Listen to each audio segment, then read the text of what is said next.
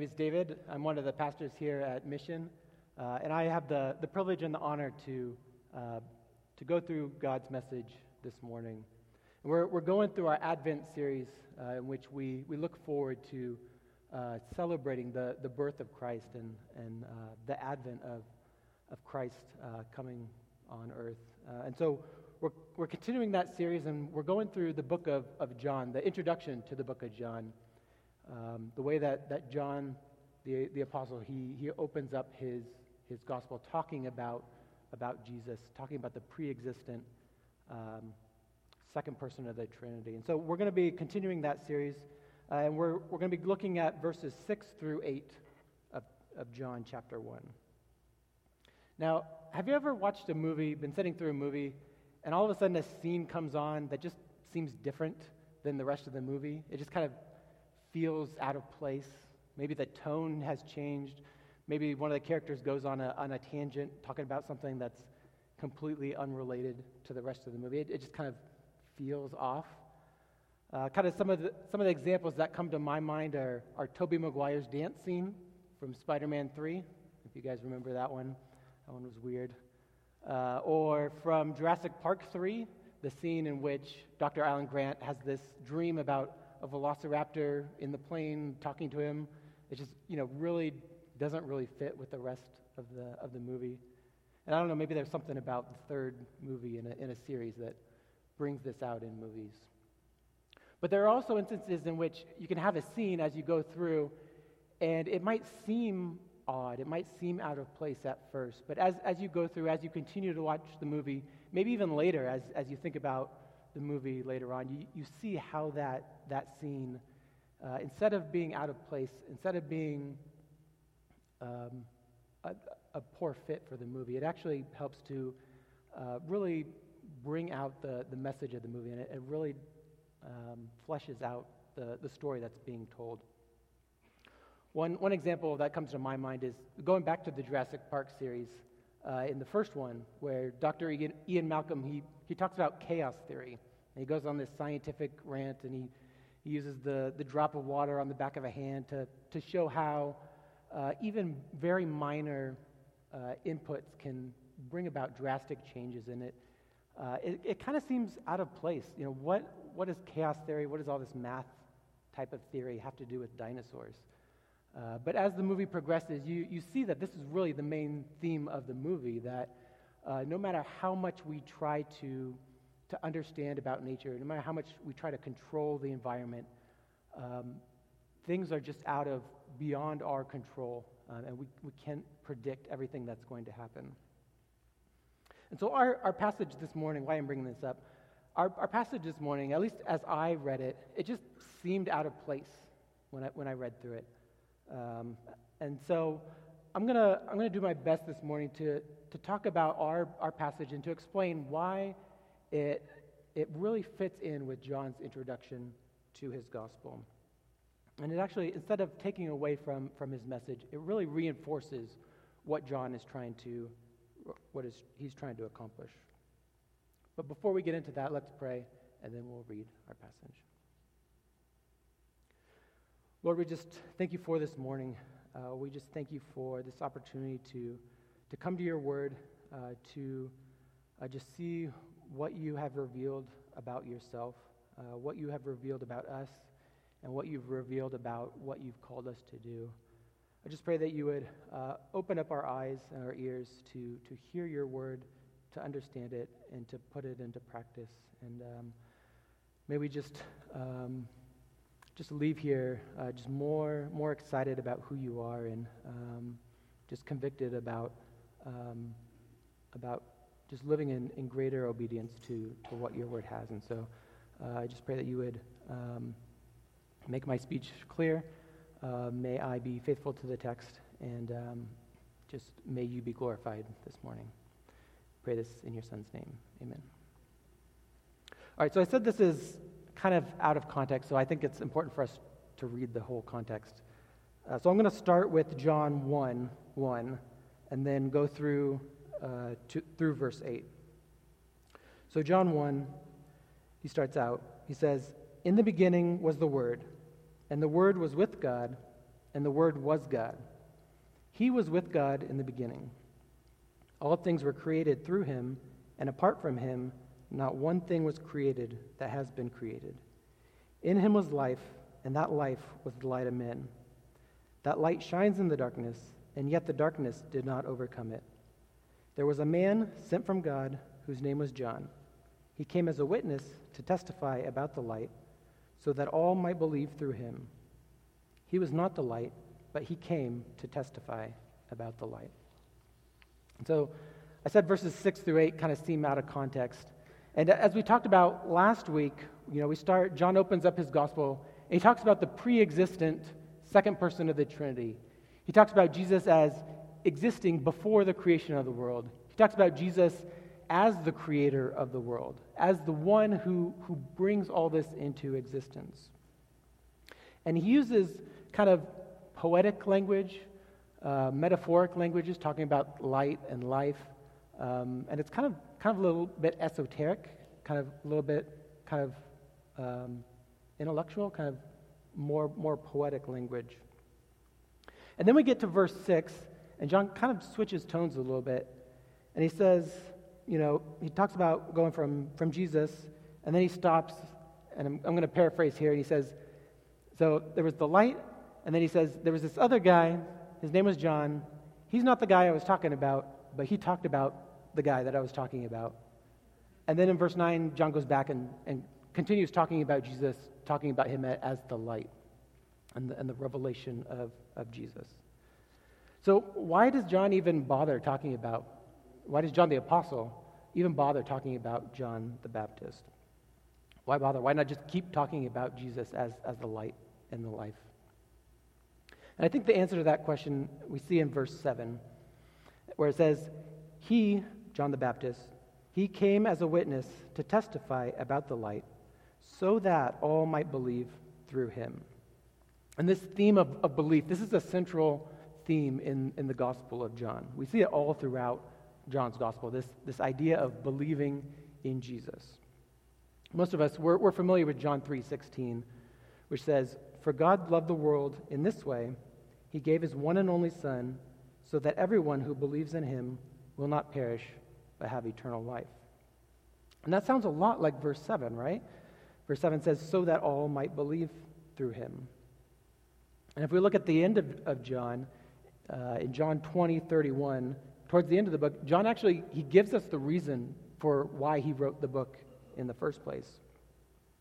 In John 20, 31, he says, But these, these are written so that you may believe that Jesus is the Messiah, the Son of God, and that by believing you may have life in his name.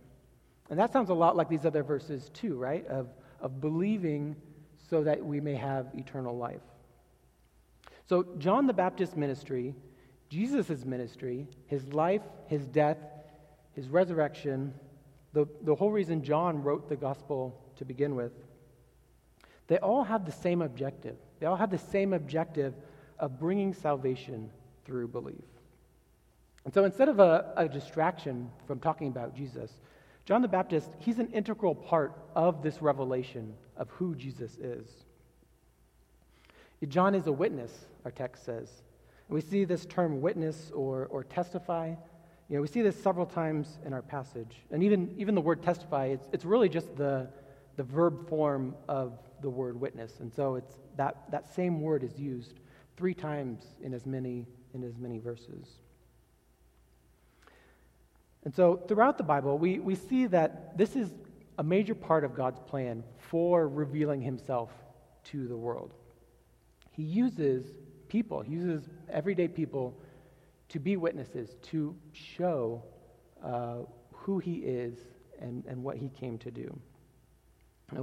So if you're, if you're taking notes, that's our, our first point for this morning, is that God uses people as witnesses. And we see this as a pattern throughout, throughout the Bible. We see this in the, the people of Israel. God set apart Abraham, he set apart his descendants to be a light, to be witnesses of, of who God is, to be an example of what it means to be in right relationship with God, how to live in uh, a right relationship as a people here on earth with, with a holy God. We see this in the prophets when God wanted to, to bring a message to, to his people or to, the, to the nations surrounding them. He used people, he used human individuals to go and to proclaim his message. We see this in our passage this morning of, of John the Baptist, who was sent to, to be a witness to, to the coming of the Messiah, of Jesus. We see this with the disciples. You know, as you look at Jesus' ministry, most of Jesus' ministry is focused on training up the disciples. You know, he, he, taught to, he taught to crowds, he performed miracles, but a lot of what he was doing was, was hidden from the crowds. A lot of the, the parables that he spoke were, were intended for the disciples' benefit rather than for, for the crowds. So, this is a part of Jesus' ministry of, of revealing himself, was to reveal it to the disciples. And then we see that as he, as he ascended, after he died, after he rose again, after he, as he was ascending, right before he left, he charged the disciples and, and by the extension, the church including us, with what we call the Great Commission. We see this in Matthew 28 18 to 20. It says, Jesus came near and said to them, All authority has been given to me in heaven and on earth.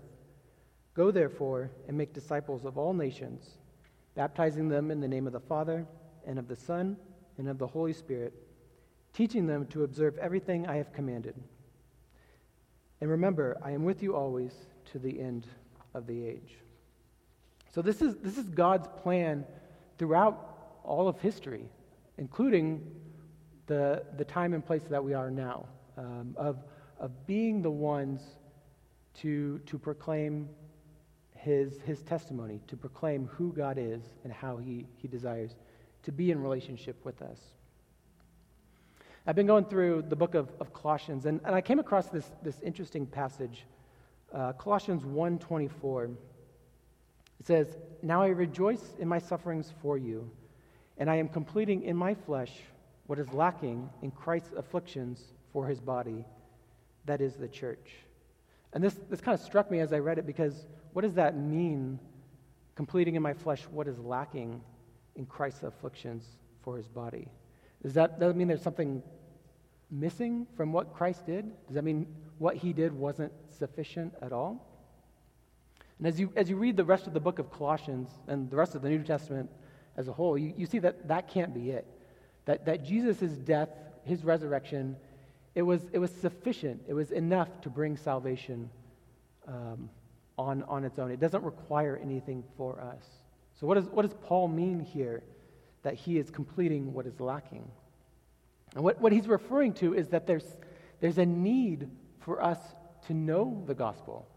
We need to hear what God has done. We, that revelation of, of what God has done for us needs to be, needs to be explained and told to, to everybody, to the world.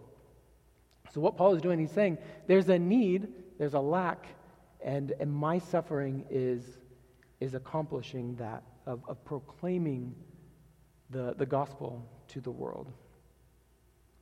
And we see this in, in Romans 10 13 to 15. Uh, Paul saying, For everyone who calls on the name of the Lord will be saved. How then can they call on him that they have not believed in? And how can they believe without hearing about him? And how can they hear without a preacher? And how can they preach unless they are sent? And so this is, this is God's plan is to involve us. We are inserted into this chain of, of belief, of hearing, of preaching, of being sent. We are put into this process that God has put together of, of proclaiming his gospel and to expounding on, on who God is to the world. Uh, which I don't, this, this completely blows my mind that, that God puts us into his plan, that he writes us into his, his purpose and his plan for proclaiming you know, who he is to the world. So, why is this? Why, why does God use us?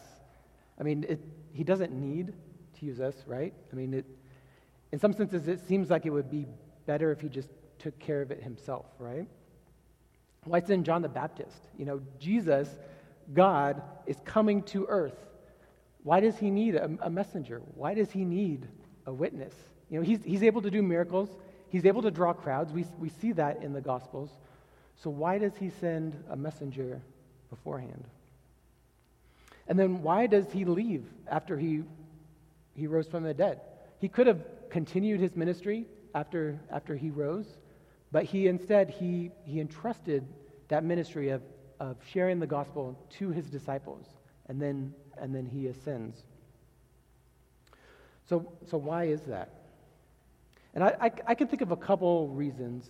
Um, first of all, being God's witnesses, being a part of God's plan, is for our benefit.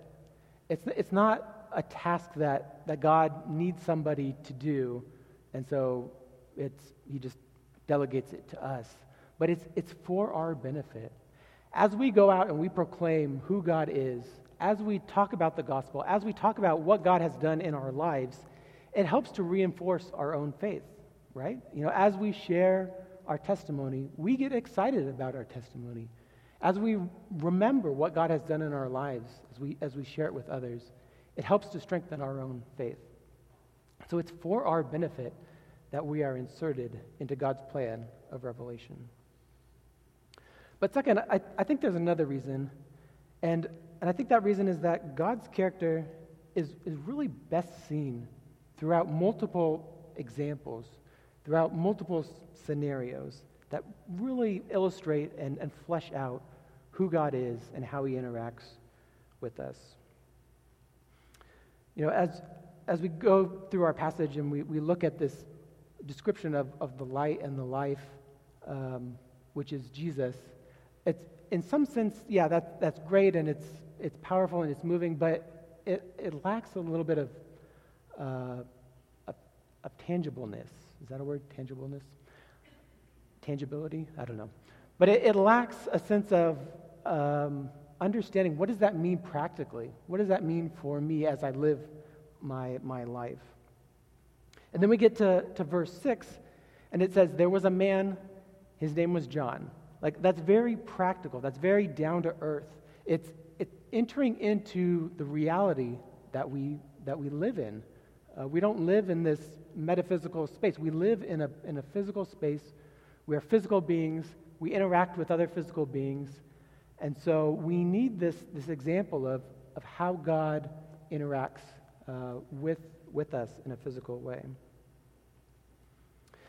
And God, God he's, he's so great.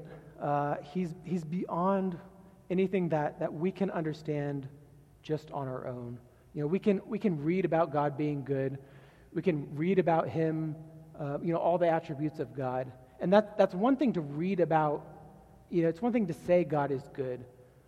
But we don't really understand what does it mean that God is, is good unless we see God being good, unless we see examples of him working in, in our own life, but you know, my life is, is limited. There's, there's only you know, so many hours in, in my day. There's only so many people and, and things and things I can think about. That it's just limited uh, in the experiences that I have.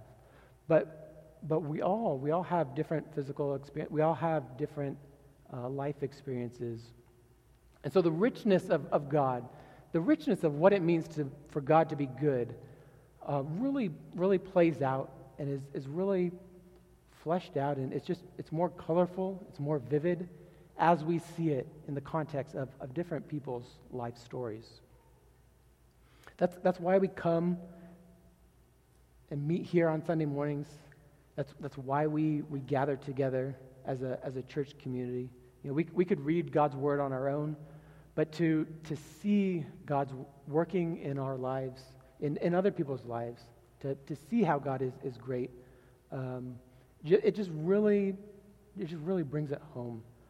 And that, that's why we do small groups the way that, that we do them. There's, there's different ways you can do small groups, and there's, there's pros and cons of, of, of doing it one way or another.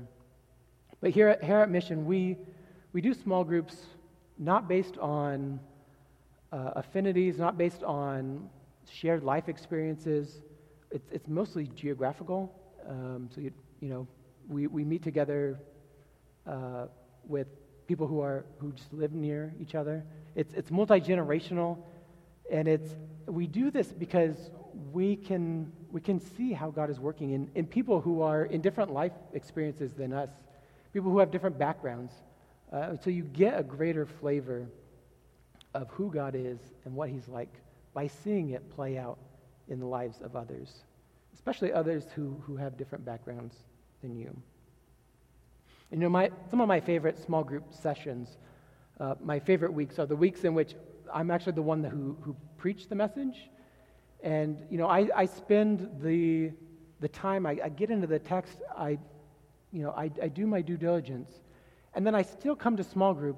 I'm, I'm just blown away by, by the input and the, the, the insight that, that people have into how it practically applies to each individual person. It's, it's beyond anything that I could come up with on my own of seeing how God's word is, uh, is richly played out in the, in the lives of others. Okay, so, so God uses us as witnesses, but I think that we need to ask the question what makes a good witness? How do we, how do we be a good witness? I've got, a, I've got a couple points. The first one is that a good witness needs to understand what they've witnessed, right? You need to, you need to be clear on your message. You need to be clear on your testimony. If you, you know, if you're in a courtroom situation and you, you have multiple um, witnesses come up and, and give their testimony, there needs to be kind of a, a clarity. There needs to be a, a, unifying message of, of the testimonies that, that are brought together. So we need to be clear on our message. You know, we, ha- we have, you know, we all each have our own testimony, but they all point to the same God. They all point to the same gospel message, right? God, God's character, how he brings salvation, it, it doesn't change from person to person. And so as we, as we are witnesses to the world, that central message about who God is shouldn't change from testimony to testimony. That, that essential message of, of who God is is the same because he's the same God. And really, the gospel message, it's, it's really pretty simple. Uh, it's, it's, it's easy to, to understand. Uh, the applications are broad, but the gospel message is really very simple. And the, the gospel message is, is simply that, that Jesus came, that we are all sinners, we all deserve death. Jesus came, he lived the life that we were supposed to live, he died the death on our behalf, paid the penalty for our sin. And that through believing in him, through uh, repentance, through submitting our lives to Jesus, we obtain salvation uh, through him. And that, that's really it. That's, that's the essential of the gospel message. And so that's, that's all you need to know in order to be a Christian. And that's all you need to know to be a good witness. You know, you don't need a seminary degree. You don't need years of of experience being a Christian, as long as you know the gospel, as long as you are a Christian yourself, you have enough to be a good witness.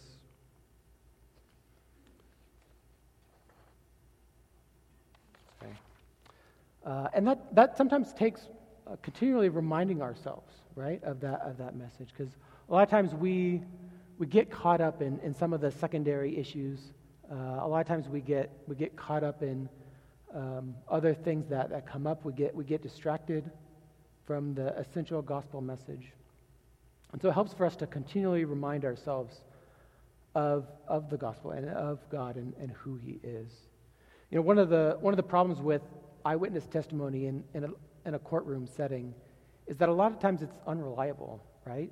If, if you've seen any of these studies, it's eyewitness testimony can be can be fallible because we, we often forget and we're easily persuaded. We can have false memories implanted or kind of suggestions of, of how things happen and like, oh yeah, I think that is what I saw. And, and it's, it gets skewed and, and what we remember uh, can, can get off track over time. But what we, we have uh, a standard, we have an anchor for, for our memory of, of knowing who God is. And we have that, that standard and that anchor in the Word of God. God's, God's Word is, is, is true, it's unchanging, it's, it's always there for us to, to come back to. And so as we, as we remind ourselves, we have this, this anchor for, for our faith of, of continually being able to come, come back to God's word and getting back to, to the essentials of, of the gospel and who God is. And as, as we remind ourselves, it's, it's important for us to remember who God is, what the gospel is, but it's also important for us to, to remind ourselves of, of the ways in which God has, has specifically worked in our lives, to, to remind ourselves of our, of our testimony. And this is, this is done through as we share our testimony, as we talk about what God has done in our lives. It, it refreshes our own understanding and our own um, memory of, of what God has done in our lives.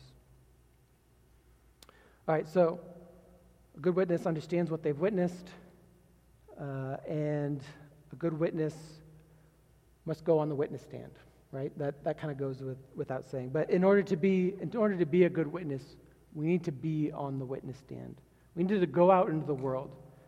We need to speak up. You know, we, we need to be in a place in which we are out there, we are able to, to bring the message of the gospel to the world. Several weeks ago, we, as we were going through, through Matthew 5, uh, the Sermon on the Mount, Jesus says in, in verses 14 to 15, He says, You are the light of the world. A city situated on a hill cannot be hidden. No one lights a lamp and puts it under a basket, but rather on a lampstand, and it gives light for all who are in the house. In the same way, let your light shine before others, so that they may see your good works and give glory to your Father in heaven. And so, this, this idea of us being the light, of, of reflecting God's light in us, it does us no good. It does the world no good if we don't shine that light out into the world. If it's hidden in our, in our Christian community, if it's hidden in our own private lives, if we segment out our, our Christianity with our, our work or our school, if we keep God in, in just a, a segmented section of our lives, then that, that witness, you know, becomes worthless. It, it's not able to be shared with the world. All right, so we are, uh, sorry. Good witness understands what they've witnessed, goes on the witness stand, and third, a good witness places the focus on Christ. Good witness for Christ places the focus on Christ, not on themselves. We see this in John 1 8. Uh, it says, He was not the light. John the Baptist, he was not the light, but he came to testify about the light. And this, is, this was John the Baptist's attitude. This is, he understood what he was called to do. He understood that he was not the light, but that he was, he was there to uh, to be a witness to the light. We see this as, as Jesus' ministry takes off and more and more crowds start to leave John the Baptist and go and, and follow Jesus. John's disciples, they get a little bit concerned and they, they come to John and they say, you know, what should we do? Like all of our disciples, all of our followers are, are now going to, to follow Jesus. Like what, what should we do now? And John's response in, in chapter 3, verses 30 to 31. It says, He must increase, but I must decrease. The one who comes from above is above all. The one who is from the earth is earthly and speaks in earthly terms. The one who comes from heaven is above all. And so John the Baptist understood that, that his ministry was not about him. It was not about the amount of followers he had, it wasn't about the, his own reputation. And so there was, there was a period in which it was, it was important for, for his ministry for there to be a lot of crowds, for his message to be proclaimed to, to a lot of people. But there also came a time in which it was, it was necessary for him to decrease, for his ministry to take a back seat to the ministry of Christ. And so as we, as we go out and as we are witnesses for Christ, as we think about our ministries, whether it's, whether it's full-time ministry, whether it's our ministry at work, at school, wherever it is, we need to remember that, that our ministry is not for us. It's not for making ourselves look great. It's for God. And so, whatever, whatever situations come up, uh, we need to keep that in mind of remembering that, that this ministry is, is for God and not for, for the building up of ourselves. And this can be hard, right? I mean, I'm sure, I'm sure it was difficult for, for John the Baptist to, to see the crowds diminish, uh, to see his, his influence wane. Uh, but he understood that, that the, his true calling, his true purpose of, of Christ being glorified was being accomplished uh, through the, the decrease of his ministry. And so that, that's really all that's required of being a good witness. We're called to understand what we've witnessed, we're called to go on the witness stand, and we're called to place the focus on Christ.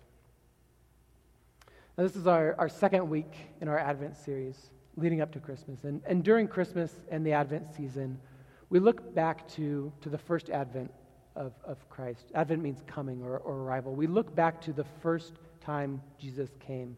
And we, we think back to that time. But we also think and we look forward to, to the second coming, the second advent of Christ. We look forward to when Jesus is going to come back and set everything right uh, and, and come, come back. But here and now, as we sit in between those two advents, we, we sit here, December 10th, 2023, you know, we, we sit here and we, we need to remember that, that God is not, he's not done revealing himself. He's not taking a break from revealing who he is. He's called us to reveal himself to the world. We are his body. We are his witnesses. We are the current advent of Christ. Let's pray. Lord, we just thank you for your revelation. Uh, we thank you for all the ways in which you have, have revealed yourself to us. You revealed our, yourself through your word. You revealed yourself through uh, Jesus coming to, to earth. You revealed yourself through, through people who have, you have called to, to share your gospel, to bring your word uh, to, to the world. And um, we just we just marvel and we thank you that you have included us in that in that plan, that, that pattern of, of revealing yourself to the world. And I just pray that we would just be faithful witnesses, that we would remember what our, our testimony is, that we would remember what the gospel message is, that we would go on the witness stand, that we would be faithful to, to proclaim your word to the nations, and that we would be uh, continually reminded that, that it is you uh, that our focus should be on, that, that your revelation, uh, revealing you to the world rather than, than revealing ourselves to the world is what really matters. And so I just pray that you would, you would continually remind us of these things, and uh, may you just empower and strengthen us as we go out and, and are your witnesses to the world. So we pray this in your Son's name. Amen.